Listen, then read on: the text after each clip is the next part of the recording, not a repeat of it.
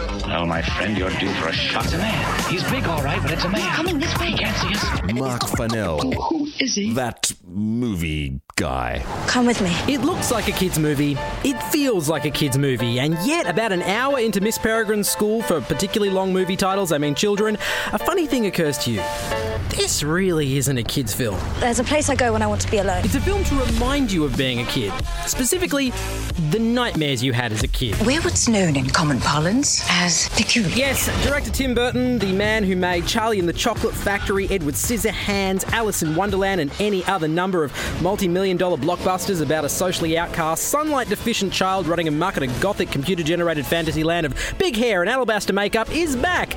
We're the tale of a socially outcast, sunlight deficient boy running amok in a gothic computer generated fantasy land of big hair and alabaster makeup that is Miss Peregrine's home for. God, I've run out of breath. Air. The boy is played by Asa Butterfield, and he's on the run from faceless monsters and on the hunt for a secret home kept in a pocket in time. And inside this house lives mutant children. How how did you? It's an ornate house, and there's a girl who can float, a kid who can regenerate organs, one can throw fire, one can turn things into ice, one has metal claws and is impervious to pain, and is played by Hugh Jackman. Oh no, wait, that's X Men. Actually, this is the thing, right?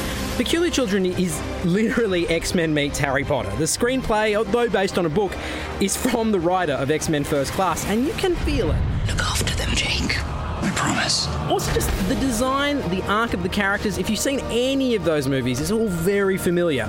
But there's two things that makes Miss Peregrine work. One, they really double down on the weird. Like the gothic, creepy twins with no face, the evil tentacle monster, Samuel L. Jackson with halogen lamps for eyes. This is not a kid's movie. If I show you the rest, you have to promise not to run away.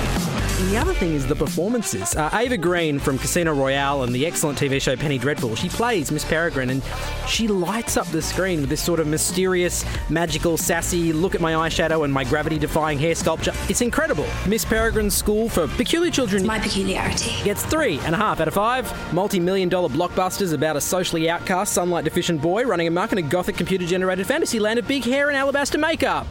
Triple, J!